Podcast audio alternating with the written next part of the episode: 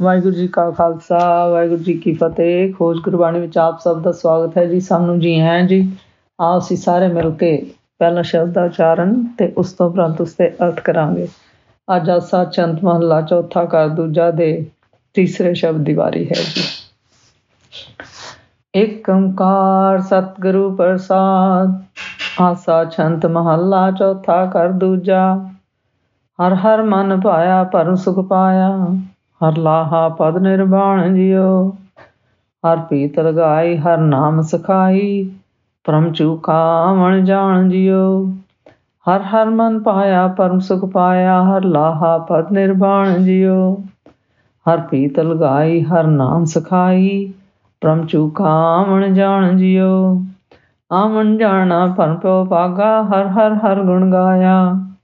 ਜਨਮ ਜਨਮ ਕੇ ਕਿਲ ਵਿਖ ਦੁਖ ਉਤਰੇ ਹਰ ਹਰ ਨਾਮ ਸਮਾਇਆ, ਜਿਨ ਹਰ ਤੇ ਆਇਆ ਤੁਰ ਭਾਗ ਲਿਖ ਪਾਇਆ, ਤਿਨ ਸਫਲ ਜਨਮ ਪਰਵਾਣ ਜਿਉ। ਹਰ ਹਰ ਮਨ ਪਾਇਆ, ਪਰਮ ਸੁਖ ਪਾਇਆ, ਹਰ ਲਾ ਪਦ ਨਿਰਵਾਣ ਜਿਉ। ਜਿਨ ਹਰ ਤੇ ਆਇਆ ਤੁਰ ਭਾਗ ਲਿਖ ਪਾਇਆ, ਤਿਨ ਸਫਲ ਜਨਮ ਪਰਵਾਣ ਜਿਉ। ਹਰ ਹਰ ਮਨ ਪਾਇਆ, ਪਰਮ ਸੁਖ ਪਾਇਆ, ਹਰ ਲਾਹਾ ਪਦ ਨਿਰਵਾਣ ਜਿਉ। ਇਸ ਤੀਸਰੇ ਛੰਤ ਦੀ ਪਹਿਲੀ ਤੇ ਅਖੀਰਲੀ ਪੰਕਤੀ ਸੇਮ ਹੀ ਹੈ ਜੀ। ਜਿਸ ਤਰ੍ਹਾਂ ਪਹਿਲੇ ਛੰਤਾਂ ਵਿੱਚ ਵੀ ਇਸੇ ਤਰ੍ਹਾਂ ਹੀ ਸੀ ਜੀ। ਪਹਿਲੀ ਪੰਕਤੀ ਹੈ ਜੀ, ਹਰ ਹਰ ਮਨ ਪਾਇਆ, ਪਰਮ ਸੁਖ ਪਾਇਆ, ਹਰ ਲਾਹਾ ਪਦ ਨਿਰਵਾਣ ਜਿਉ ਗੁਰੂ ਜੀ ਆਖਦੇ ਹਨ, ਜਿਨ੍ਹਾਂ ਗੁਰਮੁਖਾਂ ਨੇ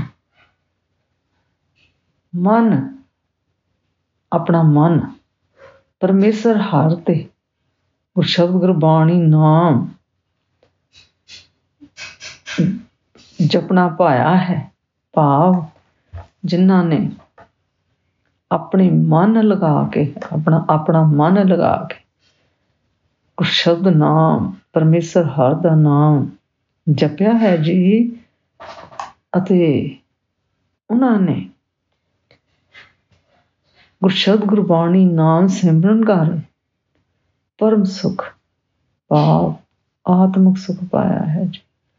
ਫਿਰ ਗੁਰੂ ਜੀ ਕਹਿੰਦੇ ਹਨ, ਪਰਮੇਸ਼ਰ ਹਰ ਦੇ ਗੁਰਸ਼ਬਦ ਗੁਰਬਾਣੀ ਨਾਮ ਕਰਕੇ ਉਹਨਾਂ ਨੇ, ਗੁਰਮੁਖਾਂ ਨੇ ਨਿਰਬੰਧ ਪਦ ਦੀ ਪ੍ਰਾਪਤੀ ਰੂਪ ਲਾਭ ਪਾਇਆ ਹੈ ਜੀ। ਅਗਲੀ ਪੰਕਤੀ ਹੈ ਜੀ, ਹਰ ਪ੍ਰੀਤ ਲਗਾਈ ਹਰ ਨਾਮ ਸਖਾਈ। ਪਰਮ ਚੁਕਾ ਆਵਣ ਜਾਣ ਜਿਉ। ਗੁਰੂ ਜੀ ਆਖਦੇ ਹਨ, ਪਰਮੇਸ਼ਰ ਹਰ ਜੋ ਸੱਚਾ ਸਖਾਈ ਸਾਥੀ ਹੈ ਜੀ। ਉਸ ਪਰਮੇਸ਼ਰ ਹਰ ਦੇ ਗੁਰਸ਼ਬਦ ਗੁਰਬਾਣੀ ਨਾਮ ਵਿੱਚ ਜਿਨ੍ਹਾਂ ਗੁਰਮੁਖਾਂ ਨੇ ਆਪਣੀ ਪ੍ਰੀਤ, ਪ੍ਰੇਮ ਲਗਾਇਆ ਹੈ ਜੀ, ਫਿਰ ਗੁਰੂ ਜੀ ਕਹਿੰਦੇ ਹਨ, ਉਹਨਾਂ ਗੁਰਮੁਖਾਂ ਦਾ ਆਵਣ ਜਾਵਣ ਭਾਵ ਜਨਮ ਮਰਨ ਆਵਾਗਮਨ ਦਾ ਚੱਕਰ। ਖਤਮ ਹੋ ਗਿਆ ਹੈ ਜੀ। ਅਗਲੀ ਪੰਕਤੀ ਹੈ ਜੀ, ਆਵਣ ਜਾਣਾ ਭਰਮ ਭਉ ਭਾਗਾ। ਹਰ ਹਰ ਹਰ ਗੁਣ ਗਾਇਆ।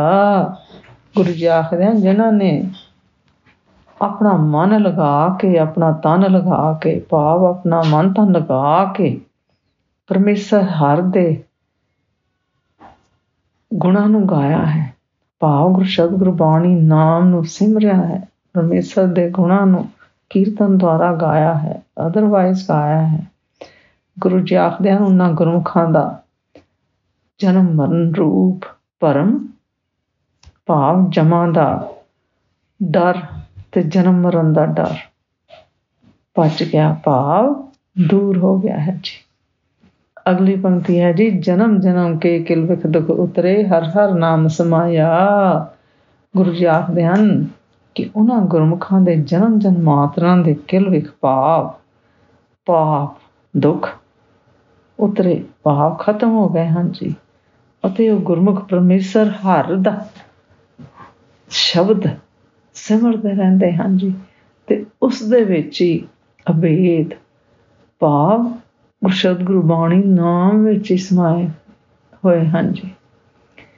ਅਗਲੀ ਪੰਕਤੀ ਹੈ ਜੀ, ਜਿਨ ਹਰ ਤੇ ਆਇਆ, ਤੁਰ ਭਾਗ ਲਿਖ ਪਾਇਆ, ਤਿੰਨ ਸਫਲ ਜਨਮ ਪਰਵਾਨ ਜਿਓ ਗੁਰੂ ਗੁਰੂ ਜੀ ਆਖਦੇ ਹਨ ਉਹਨਾਂ ਗੁਰਮੁਖਾਂ ਦੇ ਭਾਗਾਂ ਦੇ ਤੁਰੋਂ ਹੀ ਲਿਖੇ ਲੇਖਾਂ ਅਨਸਾਰ ਉਹਨਾਂ ਨੇ ਪਰਮੇਸ਼ਰ ਹਰ ਦਾ ਗੁਰਸ਼ਬਦ ਗੁਰਬਾਣੀ ਨਾਮ ਧਿਆਇਆ ਹੈ ਜੀ।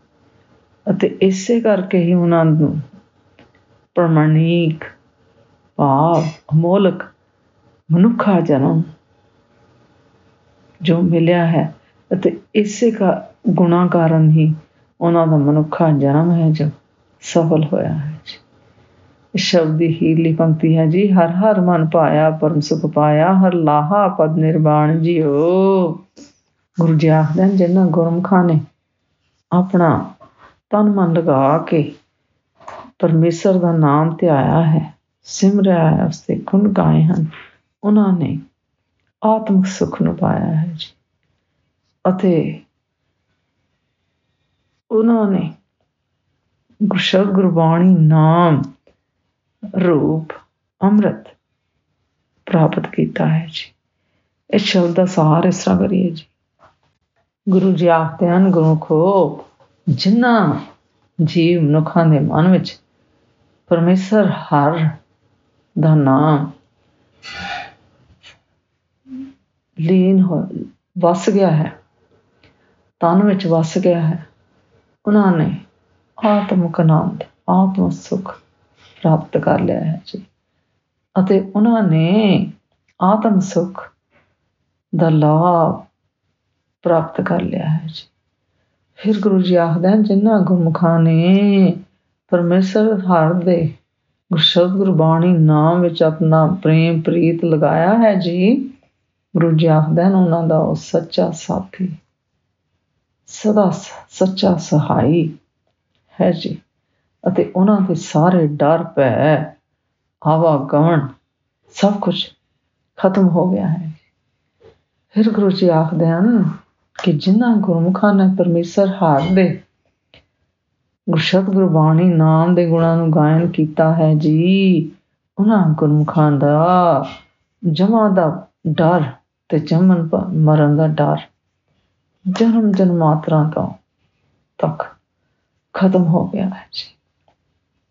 ਫਿਰ ਗੁਰੂ ਜੀ ਆਖਦੇ ਹਨ, ਜਿਨ੍ਹਾਂ ਗੁਰਮੁਖਾਂ ਨੇ ਪਰਮੇਸ਼ਰ ਹਾਰ ਦੇ ਗੁਰਸ਼ਬਦ ਗੁਰਬਾਣੀ ਨਾਮ ਨੂੰ ਸਿਮਰਿਆ ਹੈ ਜੀ ਇਹ ਉਹਨਾਂ ਦੇ ਭਾਗਾਂ ਵਿੱਚ ਧੁਰੋਂ ਹੀ ਲਿਖਿਆ ਹੋਇਆ ਸੀ ਜੀ। ਤੇ ਉਹਨਾਂ ਦਾ ਜੋ ਮਨੁੱਖਾ ਜਨਮ ਇਸ ਤਰ੍ਹਾਂ ਸਫਲ ਹੋਇਆ ਹੈ ਜੀ। ਫਿਰ ਗੁਰੂ ਜੀ ਆਖਦੇ ਹਨ, ਉਹਨਾਂ ਗੁਰਮੁਖਾਂ ਦੇ ਮਨ ਵਿੱਚ ਪਰਮੇਸ਼ਰ ਹਾਰ ਦਾ ਗੁਰਸ਼ਬਦ ਗੁਰਬਾਣੀ ਨਾਮ ਚੰਗਾ ਲੱਗਾ ਹੈ ਜੀ, ਪਾਪ ਸਮਾ ਗਿਆ ਹੈ ਜੀ। ਜਿਸ ਕਾਰਨ ਉਹਨਾਂ ਨੇ ਆਤਮਕ ਆਨੰਦ ਨੂੰ ਪ੍ਰਾਪਤ ਕੀਤਾ ਹੈ ਜੀ।